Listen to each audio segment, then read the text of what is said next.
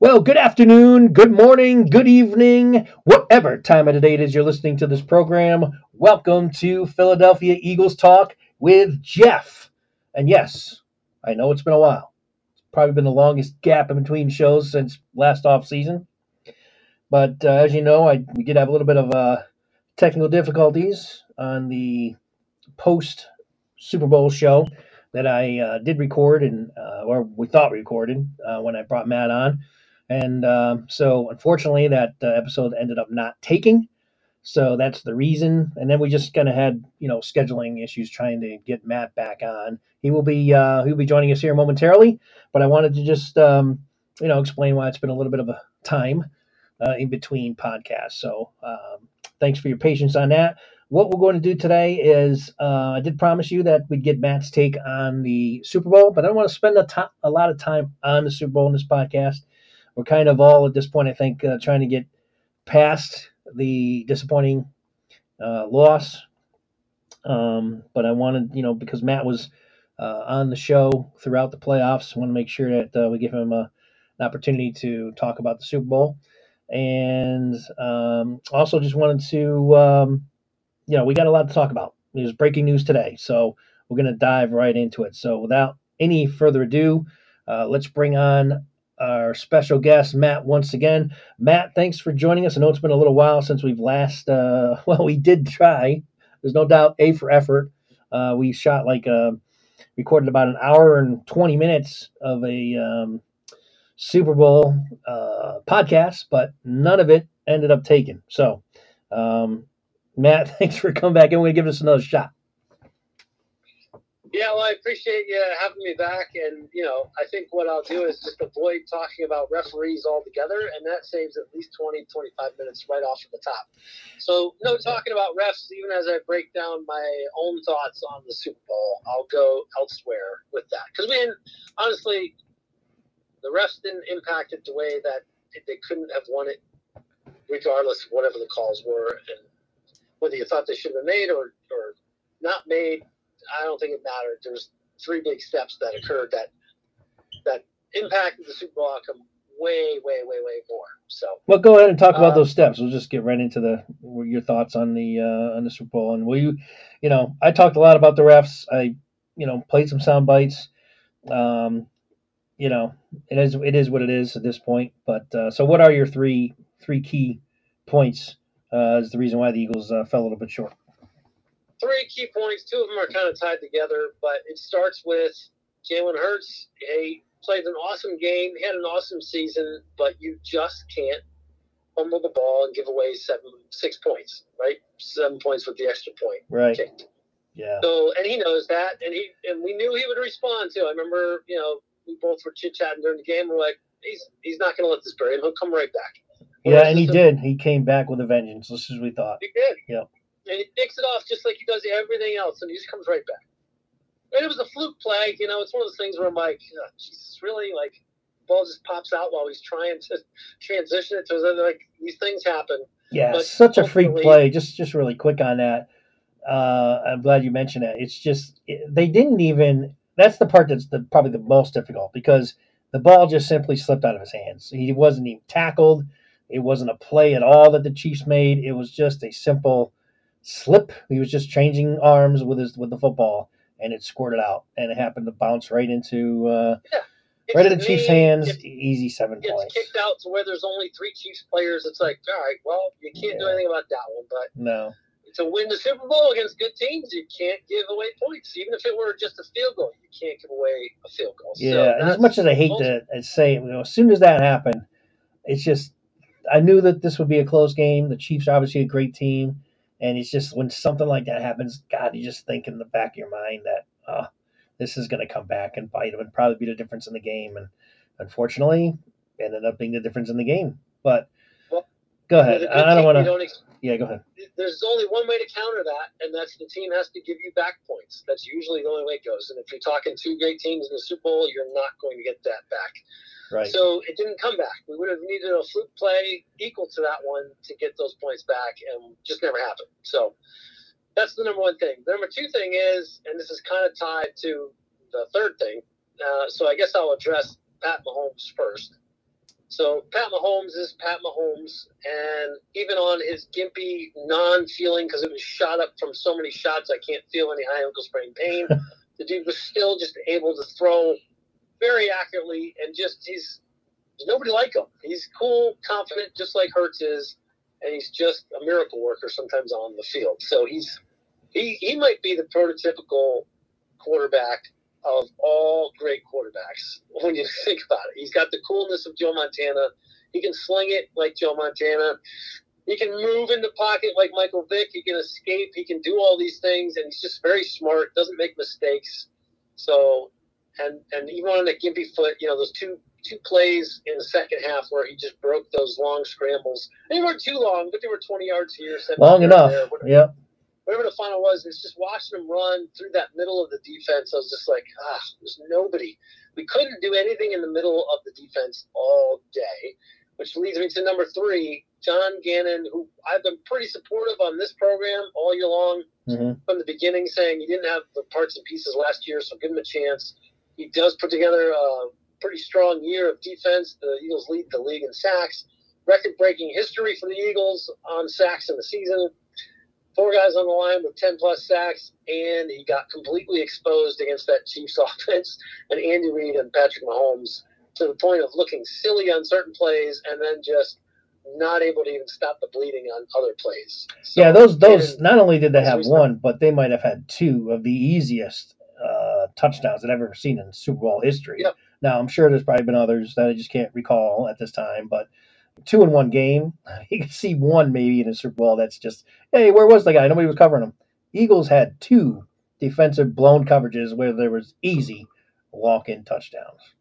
Yeah, completely uncontested. So those those are the three things in a nutshell. And I'm like, really, to talk about anything further than those three, it's not even really worth it because those three things happened and they are just too big of a too deep of a hole to dig out from. So uh, as far as the Chiefs go, love Andy Reid always will. He changed football forever in Philadelphia from where it was left from Norman Braman years before. So yep. the dude just gets mad respect in Philly, even if he got stale before the end of his career.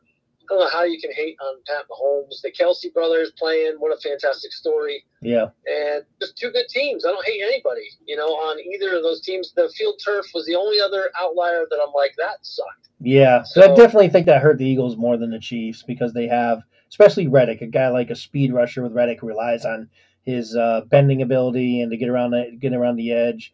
Chiefs don't really have anybody like that on defense, so I do think, especially with Reddick and Eagles pass rush, um, it probably impacted them more. But the bottom line is yeah. both both teams did have to play on it, but I do think it probably impacted the Eagles defense more so than the Chiefs. But again, not making excuses. It's just it just sucks. And the fact that the NFL put that new glossy surface field and tested it out first in the Super Bowl game is just absolutely unacceptable and just just stupid. Well, if that's the way they want to go with that, then hold the Super Bowl in every city because I would have rather watched snow make the players fall than just right. fucking Exactly. That's a great.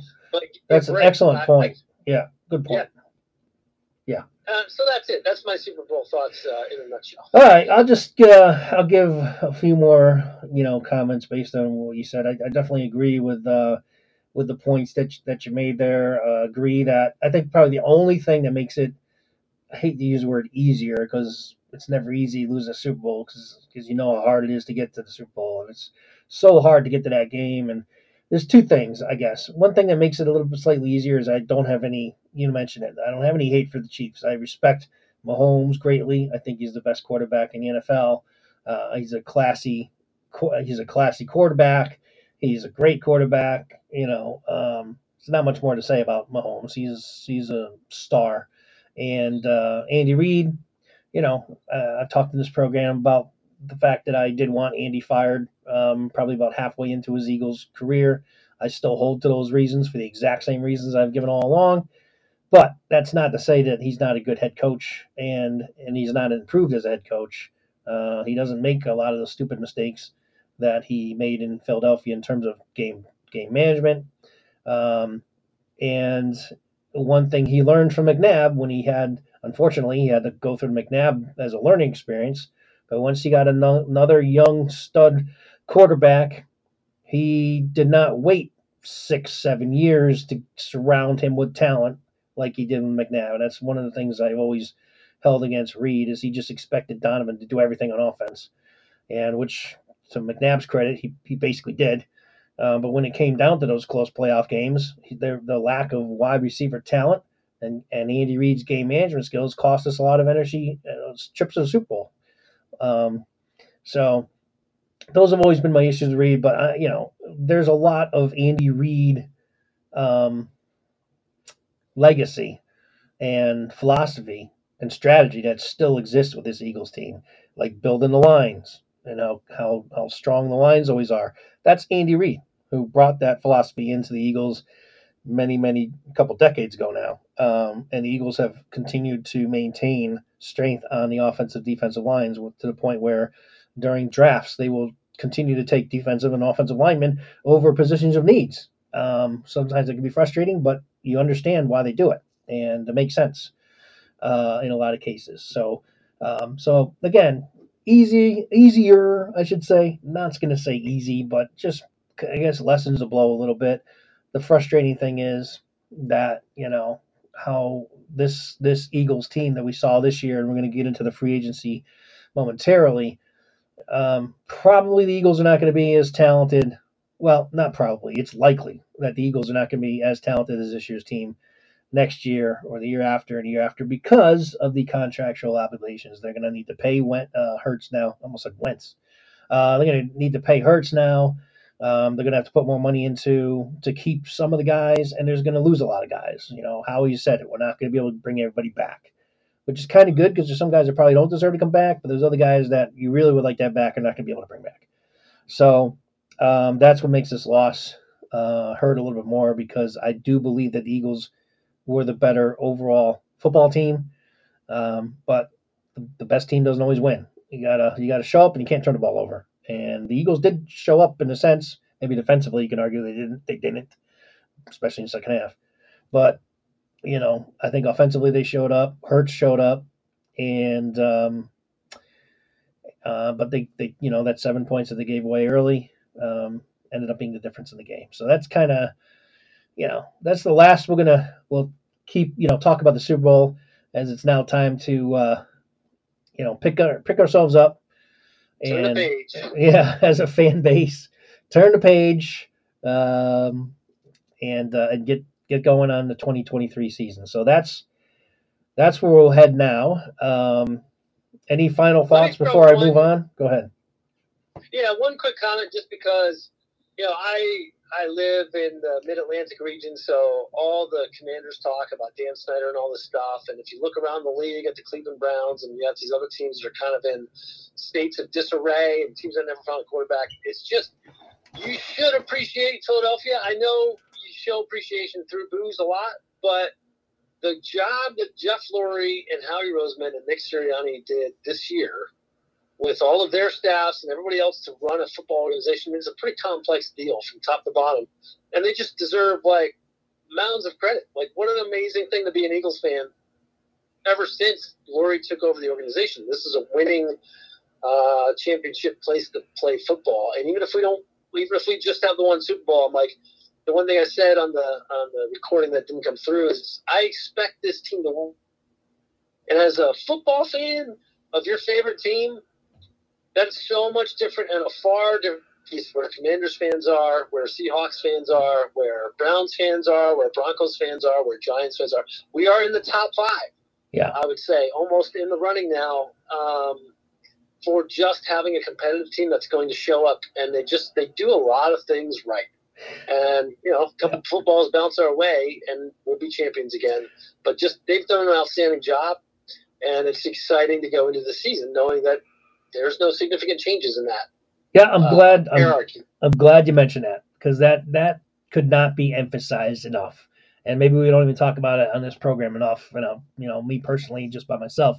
I mean, I know that I've mentioned it, but sometimes just a quick little mention, and and uh, I think right now is a good time to really uh, elaborate more on on just what you said, and that is especially Jeffrey Lurie, because if you remember the Eagles, I, I always say this with Lurie. I mean, Eagle fans that are probably well, much younger than me out there now. it's like as I continue to, to get older, but uh, a lot of them don't know. A lot of the younger Eagle fans don't know that this team was was on the verge, and there was rumors, and some of them were strong, of actually leaving Philadelphia. This is back in the um, mid 1990s uh, when Norman Braman was um, was get, selling the team, and they were having trouble in the area finding um, people to sell it to within the Philadelphia metro area.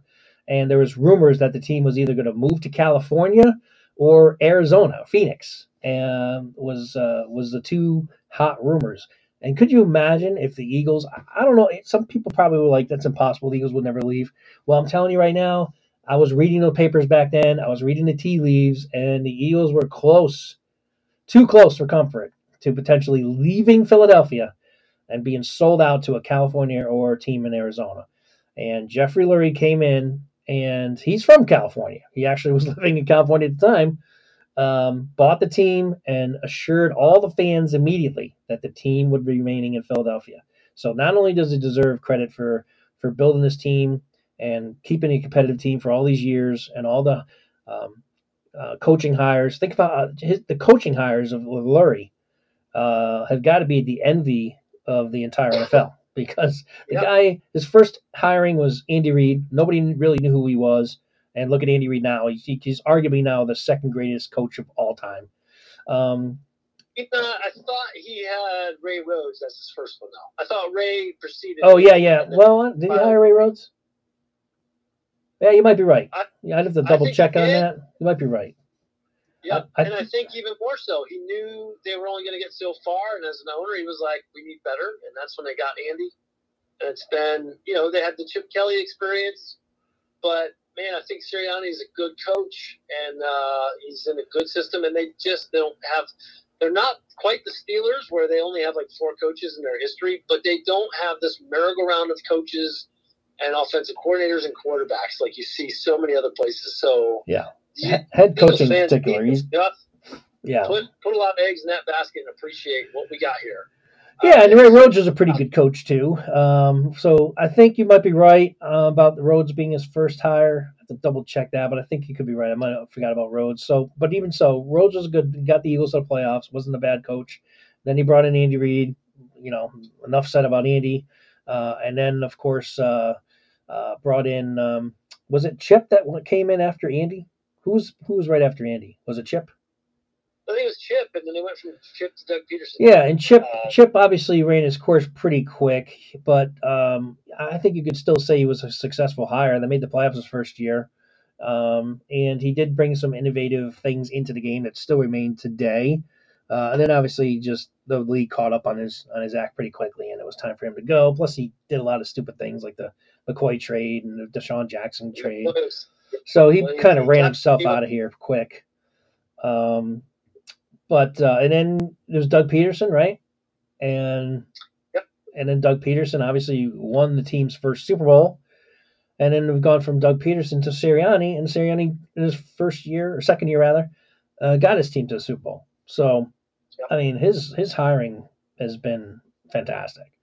Um, and, uh, and you know, They've been able to transition these teams that they've gotten old. Yeah, I was going to get to that. Yeah. Um, without how, these decades of suffering that other teams have had to go through. Right. So like, I mean, I thought when uh, when Wentz busted out and they gave him that huge contract, I thought for sure that that set the Eagles back out five times. I probably said it on this podcast that I thought that it just sent this team in reverse. When you pay all that money out to a who you think's your franchise quarterback and he gets injured and is never the same quarterback again, and you know that could really set your team back. And that was what I was saying. I thought that this team was set back five years when it happened, and yep. for the Eagles to turn it around as quickly as they did. I mean, granted they got a little lucky. I mean, do you call it luck? Do you call it, you know, that they really knew what they were well, doing, bringing Hurts in there? I don't know. It's probably a little bit of both. They probably liked him, but I don't think they expected him to be this good, this fast. Uh, so they kind of got lucky with that selection of Hurts. Um, but yet they had the guts to take him, so you got to give credit for that. But to get this team back in the Super Bowl just a f- couple years after the whole Wentz debacle, that is incredible and and, and impressive. Yep.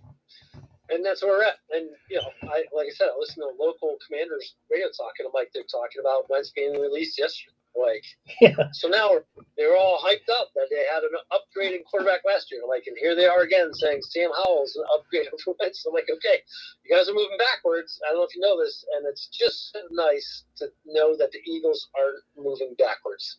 Even Right. off, you know, if they have a bad season, they just they're not moving backwards. They're always No. they're always rip, they're ripping the band-aid off and they're growing and they just they reboot and they know how to do it they've done it howie's done it himself twice already so Yeah. It's a good segue this conversation because I'm sorry. I didn't mean to step on you. Go ahead.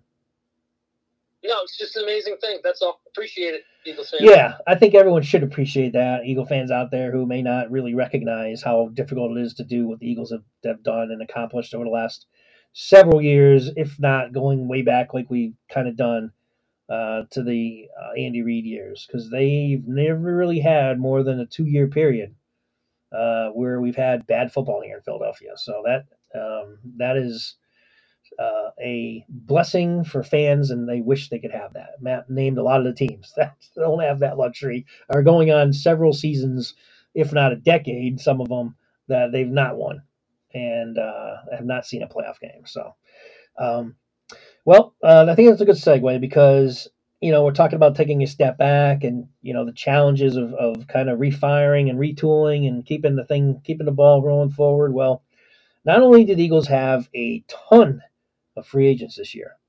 But they also, days after losing the Super Bowl, lost both their offensive coordinator uh, in, in Steinen.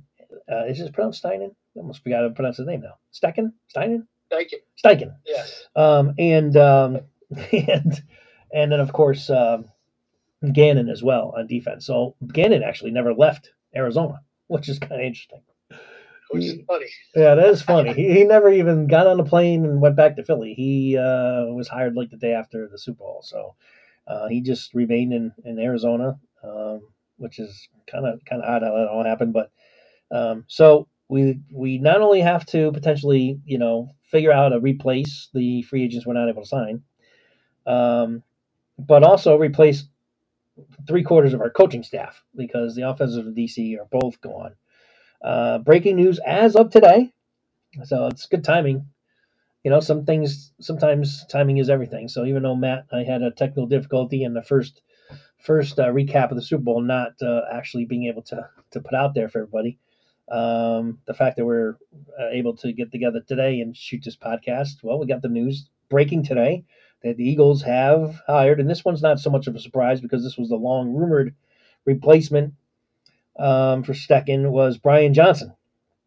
Um, the quarterback coach uh, has been elevated, and apparently he was a hot commodity around the NFL to be a potential offensive coordinator. So the Eagles do promote Brian Johnson, the quarterback coach of Jalen Hurts.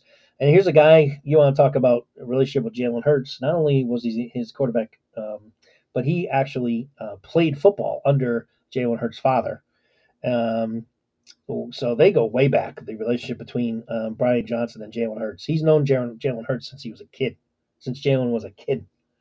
So um, you want to talk about a you know offensive coordinator and quarterback relationship? You're going to find hard to find a more stronger one than than those two guys have. So um, I don't know a lot about him. Um, I'm going to turn over to Matt and see how much he knows about Brian Johnson, but I don't know other than what I just mentioned to you. I just know that he was um, he's well thought of across the league in terms of his um, capabilities, and uh, a lot of teams were interested in talking to him. The Eagles would not make himself available. I think they kind of knew that Steichen well, they were probably lose him. Um, but uh, Matt, what are your thoughts on Brian Johnson uh, promoted to offensive coordinator? so a i like it when all teams promote from within um, i'm surprised when teams don't do it more often because i'm like well who do you hire like to hire a whole staff and then not be, have any faith in somebody to move up is kind of weird to me when these other teams don't do that so um, for all the things that you mentioned with his relationship with Jalen Hurts, that makes a ton of sense. But also just knowing that, like, you've got a guy already in house that's going to work well with your head coach, that knows the offense, that knows how to give it. And so, really, you're just looking at the organizational things. And if the guy was well vetted and, and pursued by the NFL for being an organized guy, like usually it's your organizational uh, organizational skills that that come across in the interview for when you get hired or not as an OC. So as long as he can kind of break the things down and run the offense, he'll have Sirianni there to back to backstop him for calling plays. So I think it's an excellent hire, and it always like I think there's it's different with the OC than it is with the DC. I think DC, and this might be from just watching Andy Reid operate with Jim Johnson all those years. He did not touch the defense. It's like Jim, this is yours. And that's how. Sirianni actually ran things with Gannon too. He kind of let Gannon Yeah. take care of the off defense. He let him go. Yeah, Yeah. and I think that's kind of like an Eagles philosophy because if you looked at Doug Pederson too, he trusted Schwartz to do the same thing. Right. You know, That's true. and so I like that a lot. And for me, the OC is going to be more of a company man. Uh, keep things going the way they're going, and usually if the OC is gone, the head coach should probably be gone too, in my opinion. Well, you pointed out Uh, that um, he would be calling the plays, and Sirianni already did uh, confirm that Brian Johnson will be calling the plays, much like he had Steichen calling the plays um, prior to his departure. Yeah, and I like that structure, right? So that lets Sirianni just focus on the head coach job. That lets all these other guys in. You know, it's good leadership when you hire somebody for a role and you say it's on you. You know, I'm going to let you do how you want to do it, and here's the goals and objectives that we're trying to accomplish. Yep. So have it. That's um, people love working in positions like that. You don't want the threat of you know being canned and the coach takes you know has to make a move. Like it's just it's awful in other places. Look at the Browns. You look at these organizations like the Commanders again, and it's just like you you wrote you get on that coaching carousel. Whether it's OCs that got to pay the price or this that and the other thing. I'm like. Honestly, if a coach is firing their OC or DC, usually the head coach needs to take some of that responsibility too. Yeah. So I like that hire. I think that's the most stable thing you could do for Hurts. Agree. And Yeah. the stays the same, and so if there's any changes, it's it's minimal at best, Yep. and it's um, it's the best possible way to go for the Eagles. Yeah, and Sirianni added today. He, you know, he spoke to the press con- spoke to the press at the uh, combine, which is starting up, um, and so did Howie. So I was able to catch some of their thoughts. And Sirianni did say when he was asked um, about the, re, you know, just the about Brian Johnson in and of itself and how things may or may not change in terms of his responsibilities, he did say, and this kind of gets to your point that you're driving at, that you know he's Brian Johnson was in on all the offensive. Um, you know, game planning. So he was in those meetings. He worked alongside of, of both Sirianni and Steichen in developing the game plans. So his point was he was part of all of the scheming and offensive play designs that they would come up with for each uh, game. And so he's, you know, he's he's already been engaged in that type of, of activity. So it's really a promotion, and you know, and um, and it's not something that he's not. Uh, he's going to have more additional responsibility now, calling plays, but in terms of game planning and uh, getting the offensive ready, he was he was very influential in in, in all of that uh, this past season. So um, let's go. This is going to be interesting based on what you said about the keeping and hiring from within, because I'm interested in how what you're going to say about the defensive coordinator because the Eagles decided not to hire uh, hire from within. Uh, the long, the hot rumor was that Dennard Wilson, the uh, secondary coach, was going to be in line for the promotion to defensive coordinator, but the Eagles casted a wider net on defensive coordinator and um, ended up hiring today the um, assistant, a defensive assistant coordinator uh, from the Seattle Seahawks, Sean. Um, I don't know if I'm pronouncing this right. Desai, Desai, Desani, something like that. Desai. Do you know how to pronounce his last name? I'm not even sure. I I probably, don't know. sorry, probably butchering the heck out of it. This is another Pacheco for me. I don't know how to pronounce his last name, but I know the Eagles were high on Vic Fangio, and he's a Vic Fangio disciple. Okay. And you know, he was in Seattle last year. Um, And he was with the Bears uh, prior to that. The Bears, yeah. So prior to that, he was the Bears defensive coordinator for the year that they were dominating things.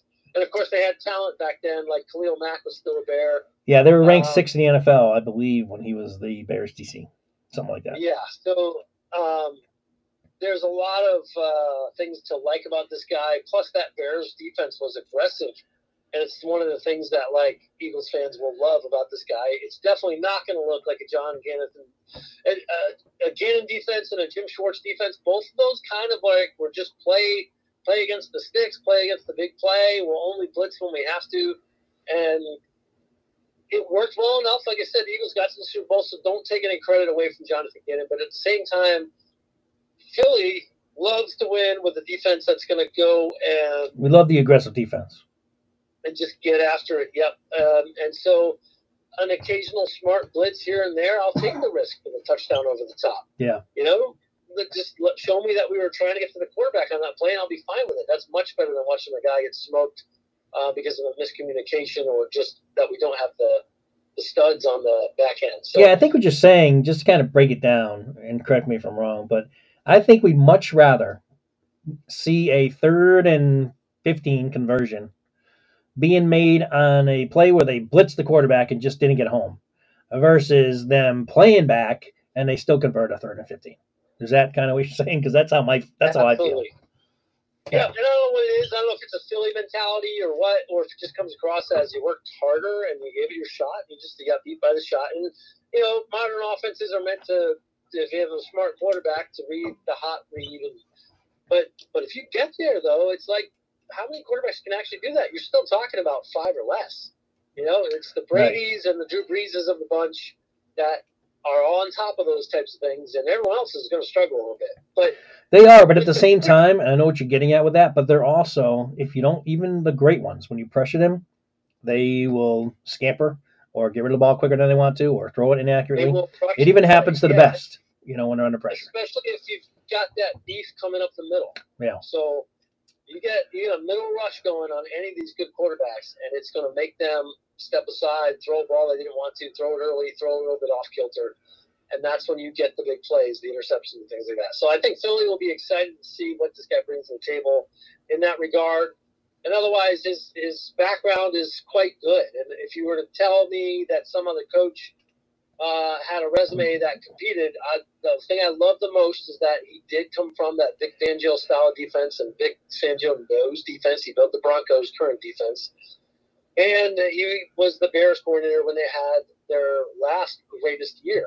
Was that def- defense by the Bears? So you can't Yeah. go wrong with these hires. I don't think you know Shane Steichen. I think Shane Steichen is definitely a bigger loss. I think than Jonathan Gannon but um, I think Yeah, um, I totally agree with I that. think we hired about as well as we could to replace those spots. So I'm, you know, hopefully both men have a good season and are able to put their stamp on things and things turn out successful.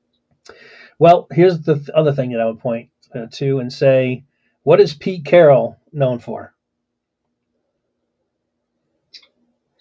Like, what's his forte? What is Pete Carroll's forte? They- As a head coach, yeah, I mean, as a philosophy of well, I mean, what is his background? What is his background?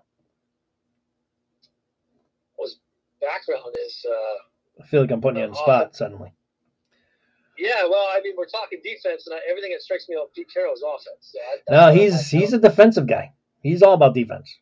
Uh, now, granted, he has always had a pretty good offense in uh, in Seattle, but he was uh, defensive coordinator in NFL, and uh, he's defensive minded. He's all about the defense, and so, um, well, I shouldn't say all about the defense. He's pretty well balanced coach, but his his leaning is defense, and so that was the point of bringing up that this guy was working under Pete Carroll.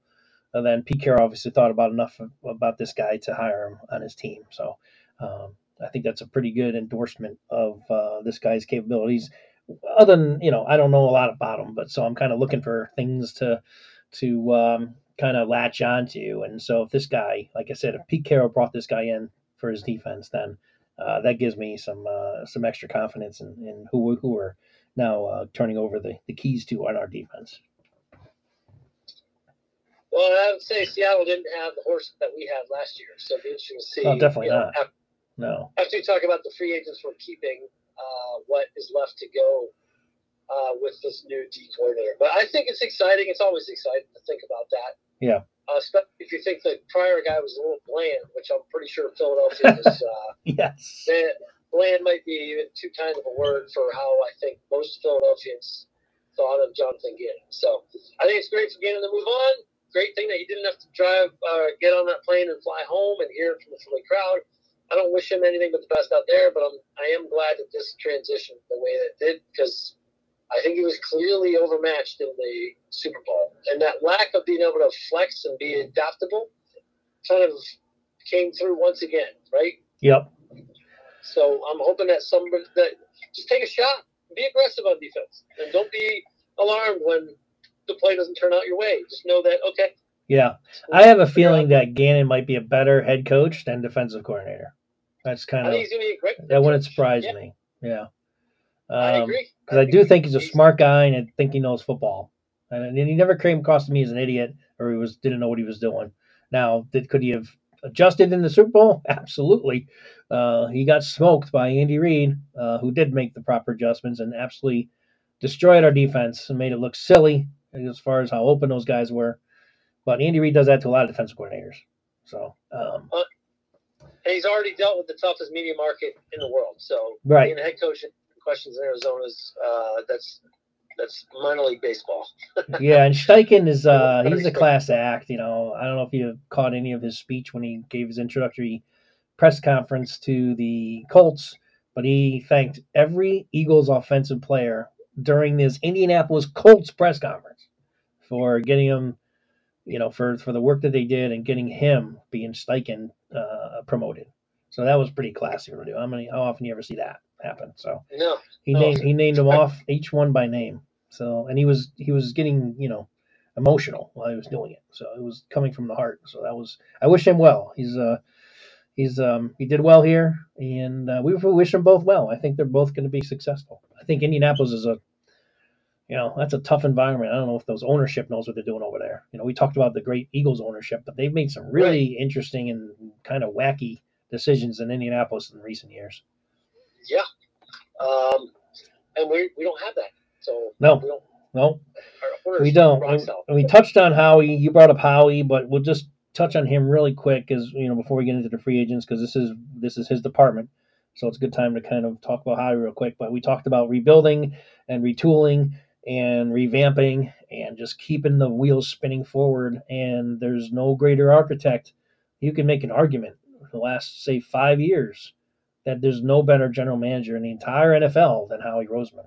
And who would have been who would have thought you'd be saying that five years later? Because a lot of Eagle fans wanted him run out of town. So, um, Well, when you draft Jalen Reagor, which by the way, when we said last year, him not being on the team would be a major plus, and look what happens, Yeah. right? So you can't you can't have drafts like that uh, without taking the criticism. So he took the criticism, and there's a couple drafts that he crushed. I forgot what one we were talking about the other day, but like every it was the uh, Goedert draft, um, whatever year that was. That was the one where he hit on almost everybody. That was uh, um, every one, yeah. and they didn't even have a first round draft pick that class. Yeah, that was the one Uh, with Goedert and um, who's the uh, who's our slot corner? They got him late, and they got uh, they got obviously um, Mailata that same draft. I mean, they nailed almost all one through seven. Maddox, that's who I was thinking of. Yes, Maddox they hit late. Um, uh, Sweat was in that draft, so Sweat, Goedert, Maddox, and Mailata. I think they're all the same draft. Yeah, all solid players. Let make made this team get to the Super Bowl. So I trust in Howie, and um, he'll he'll do things the right way, and he's never going to let the cap dominate. You know, once if they make a move and they make a push for the Super Bowl, give him a year, he'll restructure stuff, and then we're right back at it. Yep. You know, we go through these two year transition periods, and I'm like, nobody else has that. They're all five to ten year transitions, and some never stop transitioning. So Yep. So Uh, we're in a it's you know I love Raph, in a Super Bowl year. We're now in another transition because and it's really just I don't want to say self inflicted. It's just kind of a just the way that the times are. Yeah, it's just the way that the timing is just lining up. They have a lot of free agents. Um, and so what I want to do now, because this will be kind of interesting, and this is what we did also on the podcast that didn't record. So we're going to give it a second shot here. Uh, we got some time because we're pacing wise for this episode. We are uh, 40 minutes in, so we got a good 20 minutes here. So we'll wrap up the show here. But I want to go through and get your take on the free agents, uh, the pending free agents on the team, and we'll just give it a uh, stay or go, and then a quick reason why. All right, we'll start off with Fletcher Cox. Fletcher Cox can go, and then hopefully we sign him back. Yeah, I remember you mentioning that uh, again on the podcast that did not record. Um, this last time I'm going to mention that, but it's just that I know you didn't mention it on air technically quite yet. But uh, here's my thing with that thought process. They're saying, and when I say they, there is a um, website that a lot of um, teams follow, and I don't know if Yep. GMs necessarily follow, but it's really a pretty good gauge. It's called It's Spot. value. Yeah, it's called Yeah. Spotrac, and they pretty much give a prediction of the market value by player. They have him even at his advanced age, which uh, he is. I don't know if it tells me he's 32. He's going to be 33 next year. Been in the league 11 years. Um, they see him getting a. He's right now. He's making 14 million uh, right now with the Eagles, and they basically have him on that same exact type contract. Uh, they see his market value at getting a two-year deal at about 28 million dollars. I can tell you right now, I don't believe the Eagles bring him back for 14 million dollars a season. So I don't, I don't see, Nope. I don't see him coming back, unless, like you said, unless there's some kind of, you know, they they misfire here on this market value, and there's other teams that see him kind of as just being too old and won't offer him that much, and maybe his salary goes down to, I don't know, almost cut in half, like nine, ten million. Then maybe the Eagles engage, but I don't think Fletcher. I don't think he's going to come back. I, I don't. I think this. We may have seen the last of Fletcher in an Eagles uniform. Yeah, I think if they can get him for eight to nine, then he stays. But otherwise, uh, and he might still be there. I, I think. I think sometimes those uh, analysis groups are a little bit. Yeah, they could be off. I mean, this is not rock. football, Yeah, this yeah. is not 100 percent accurate. Let him go. If he's still there and he wants to sign back, bring him back. All right, so we both have a go on Fletcher, with you with the possibility of them bringing him back. Um, next up, this one's a lot easier for me. Robert Quinn. He made 14 million last season for absolutely nothing. Um, but at least the Bears paid most of that. But Robert Quinn. So I was originally a go, but the DC worked with him and the Bears, and that was his last great season. So I'm Yeah, sure that's true, But. Uh, If it's what have you done for me lately? No, we don't need him. Uh, I would rather draft a young pass rusher and get them going. Yeah, I, I I hear you. I mean, I kind of thought about that for about a half a second.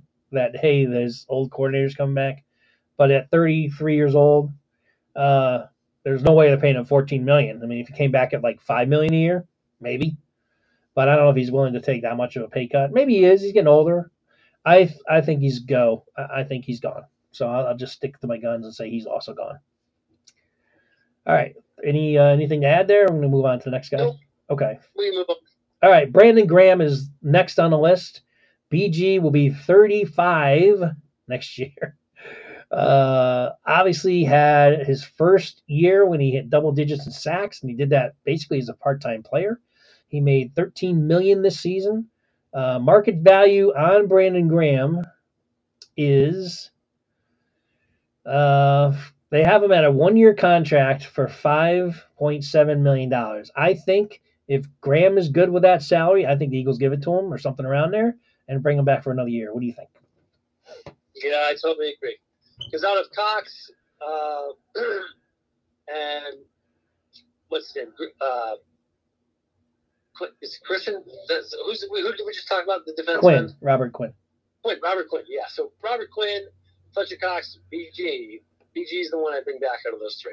You know, So, I'm shocked. One year for five million. I'm shocked. That, well, actually, I didn't get a market. They actually don't give Quinn a market value. I don't know if they think he's going to retire, but there's no option to kind of look at what he's his, he's valued as. So I was going to say I'd be curious to see because I mean if they have if they have Graham basically taking uh, more than half a pay cut going into 35 years old, which makes sense. I mean, can't, Graham can't be expected to make 13 million again next year, you know, as a No. part part time player and as old as he is.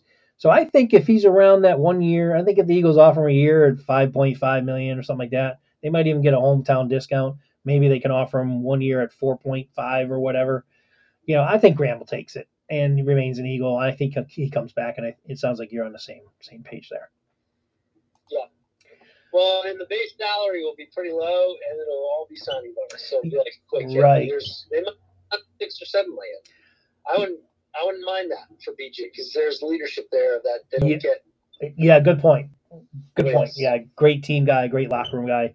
Definitely one of the leaders of the team, and uh, one of the best trash talkers in the NFL. So uh, that, must that must equate to some dollars in there too. But yeah, I think I think Graham would uh because you probably will get some better offers outside. But I think if the Eagles are pretty close or in the ballpark, which I would expect them to be, I, I think Graham will come back for another year. Um, next up is a big time. This is probably the biggest of pretty much anyone on the team. Will be another one that we'll talk about a little bit later. But Javon Hargrave, 30 years old, so he's kind of in the prime of his career right now. Probably has a good two or three more good, really good years left. This will be his last big contract, more than likely that he'd sign. Here's the problem: market value. Three years, sixty million dollars, twenty million a season for Mark Javon Hargrave. If those numbers hold to be true, and I do think they're probably accurate, because defensive tackles that get over ten sacks are big time, big time, uh, you know, needs in the in the NFL. And some team that's got a ton of cap space will probably gladly give him a, a deal like that. And I think if he does get that type of a deal, I think the Eagles are not going to be able to retain him. I'm going to say, here's the thing. I want him to stay. so I want to make that clear. I think the Eagles should try to do whatever they can to keep Hargrave. Um, however, if it if the salary gets up around where it is, right, according to this site, 20 million a year, I think they're going to have to let him go. I mean, there's a reason why they did draft Davis last year, um, and you got to get him on the field. So uh, I would try to retain him. I don't think the Eagles will. So I don't know how to answer this question because I guess it all depends on how I'm framing it. I mean, I did say, does he stay or does he go? I do want him to stay, but I think he's going to go. So I, I guess I'll answer it that way. What about you? Yeah, I think he's going to go because he's just too good of a player, and he's going to be looking for the money for that second contract, and he deserves every penny of it. So Yeah. some team's going to sign him, and and uh, you know we've got to sign Hurts and some other players that I think that are not quite having the depth that we've got behind Hargrave. So like you said, we drafted Jordan Davis last year, so they're going to expect Davis to play and step up. So I think Javon will probably have played his last game as. Agree, agree. I think uh, we're just gonna have to figure. We have to just let our minds get set on the fact that they're gonna lose Hargrave. Um, thank him for his time here. He's been one of the best signings that Howie got from the Steelers. He's been a great Eagle. Um, but uh, the fact that they have so many free agents to try to try to sign and retain the ones that they feel like you said that we have a bigger need depth wise for. I mean, the Eagles do have Davis, I mentioned, and you mentioned, and they also have Milton Williams, who has shown a lot of ability too that they can plug in uh, defensive tackle as well in a rotation type thing. So uh, I think that as much as we would love to have Hargrave remain here, uh, more than likely he is one that's going to be gone. All right. Next is Jason Kelce, uh, 35 years old. He made nine million this season. Uh, his market value is at 11.9 million. Here's the thing with Kelce. I think if he decides to stay, the Eagles keep him, and they probably won't need to sign him for 11.9 million. I do think Kelce would give the Eagles. I don't know if he'll give him a huge hometown discount, but he probably would maybe sign. If he made nine million this year, maybe he'll get a maybe he'll take 10 million or something like that. But or just maybe stay at nine million. Who knows? Maybe Kelce's going to want a little more in the bank because you know he knows it's his last year and he's got another kid that just that his wife gave birth to uh, last week. Um, but I would think that, that that market value is probably pretty pretty accurate. Um, but I think the Eagles might be able to get him around the 10, 10 mil. Um, but I do think that I mean this all depends on if he wants to play. So there's kind of a X factor here with Kelce. I think if he does want to play, the Eagles keep him. And but there's obviously the potential that they could lose him to retirement. But the good news is, before I turn it over to you, man, on this, is that we do have a uh, we did draft his his uh, prodigy, and so uh, he's he's ready to rock and roll for next year. Why can't I remember his name. Do you remember his name? Who's the backup center that drafted last Cam year? Jur- Jurgens, thank you. Yeah, we do have Jurgens waiting in the mold, and I think it's a perfect spot for Jurgens because if Kelce retires, he plugs right in the center, and away we go. And with the fact that we'll talk about Seumalo here in a minute, uh, if he's the go, I think they're going to have Jurgens play guard next year until Kelce retires. But anyway, those are my thoughts. Matt, what do you think about Kelce? Kelce is an all-time Eagles legend that is right up there with Chuck Bednarik and the and the prior greats like Reggie White, and he's on that level. So if he's playing, great, awesome. Sign him to a huge signing bonus and let him play one more year. But he should not go anywhere as a free agent. Just like Dawkins shouldn't have gone anywhere as a free agent. If Kelce's playing and it's within that price range of 10 to 11 million, you, bring him back and you let Jurgens play guard or somewhere else. But Kelce is in the control. Uh, he's the pilot of this plane, and, and I hope he plays again. But if not, what an awesome career, and hopefully the Eagles find some other role in the organization just to keep working. I, I don't want to see Kelce not involved with the Eagles. That's my yeah. I think he will be. I, I that's a good good thing you mentioned there. I think that uh, Kelce does will have a place in his organization if he wants it. You know, I think that much like Dawkins hangs around, I think Kelce same thing. I say I think he's got an open door with the organization. So um, so yeah, uh, definitely echo your thoughts there. Next up, this is another tough one. 29 years old, cornerback, made second team All Pro. Definitely an area of need. Played great outside of the tug in the Super Bowl. James Bradberry. Uh, he made seven million dollars. Uh, definitely outplayed his contract for sure. Last year, that was a bargain price for as well as he played. Um, market value for him, three years, forty-five million dollars. So basically, fifteen million per season. I don't think there's any way that the Eagles will be paying him, mainly because they pay Slay so much. There's no way they're going to dump that much salary into two cornerback positions. So I don't think that uh, that James Bradberry will be back. But what do you think, Matt? I think Howie is a master, and I think if he thinks that he can trade Slay somewhere and the team picks up his contract, that they re-sign Bradberry. So if Slay stays, Bradberry goes. Agree. I was going to mention that, but I'm glad you did um, because I I think um, if Howie does get creative like that during free agency and does a quick trade and is able to trade Slay, who's older, and quickly can then re-sign Bradberry to bring him back, then that's probably the only way I see him coming back but there's a lot of intangibles to make that happen. A lot of variables. First of all, how he's going to find a trading partner for Slay, um, and a team that's willing to take on his contract. Yep. So, and I do believe the Eagles will have to eat also, which makes it more complicated for them. If they trade Slay, I think they got to eat, um, eat some. Uh, I think it digs into their cap. There's like a cap loss or something like that. Um, cap hit. Cap hit is what I mean to say. Um, so, but that's that's the only way I see Bradberry come back too. So we're we're definitely in, in sync on that. Um, like to keep him, but I don't see it happening outside of something crazy like that. Um, next up on the list, Isaac Seumalo. Let me see how I'm doing on time here because I really want to try to keep this to an hour. Okay, we got seven minutes. I'm gonna kind of rip through these. It'll be quicker to go through. Um, we got Isaac Seumalo. Um, I don't think there's any way he's coming back. Uh, he's a great offensive lineman, but they are obviously an area of need across the league. They have uh, market value at two years, 24 million, 12 million a season for Seumalo.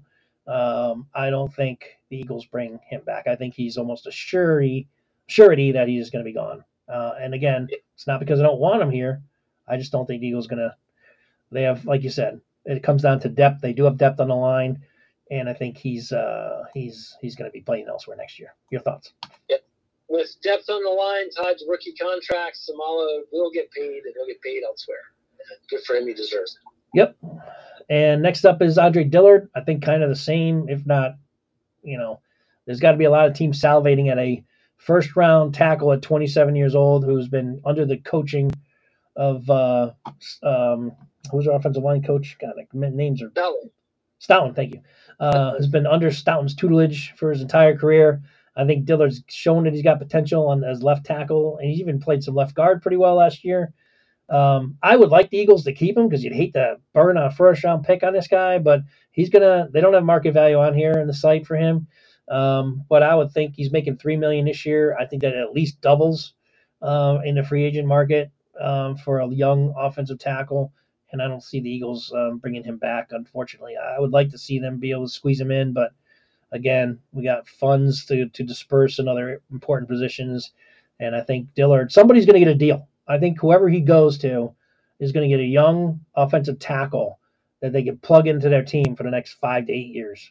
Um, and unfortunately, it's not going to be here in Philly. What are your thoughts on Dillard? No, I kind of agree. I, I don't know.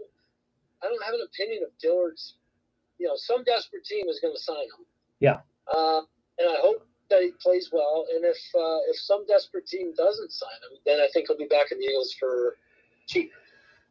Yeah, I just don't think I don't see it happening. I think you know you get an offensive lineman that's 27 years old, has got some starting experience in the league. Again, under a great offensive line coach, they're going to get him at a decently bargain price. I don't see him back, but unless there's nobody who's got their radar on him, which I would surprise the heck out of me, and Eagles able to get him back that way, I, I think he's gone. But um, but we're pretty much in agreement there with uh, with Dillard. Next is a tough one for me. Um, Kyzir White, 26 years old, to be 27 next year. Got him as a bargain this year at $3 million a year. Um, played pretty well. I can say this, though, and I'll, I'll say this for the record because I know I, I the, when I first got him, I compared him, again, not as being the t- type of talent as Dawkins. But you remember, I might I said that you know he reminds me of Dawkins and his intensity on the field. That's really the only comparison to how Dawkins. It kind of started and ended there. And I didn't see as much of that as I was expecting. So it was a little bit of a disappointment for me, even though he played pretty well. I'm not trying to say he didn't play that well, but I didn't see that like intensity I saw in some of the highlight film that I saw when I was doing some study on him when they first signed him. Uh, they have his market value at two years, 17 million, which goes up to eight and a half million a season. Again, he's making three million this year with Eagles. I don't see the Eagles paying eight and a half million for Kyzir White. Um, although I'll say this, they also, and we're going to get to that guy in a moment, they need to pay Edwards. One of these two guys is not going to come back, and I don't know if it's going to be.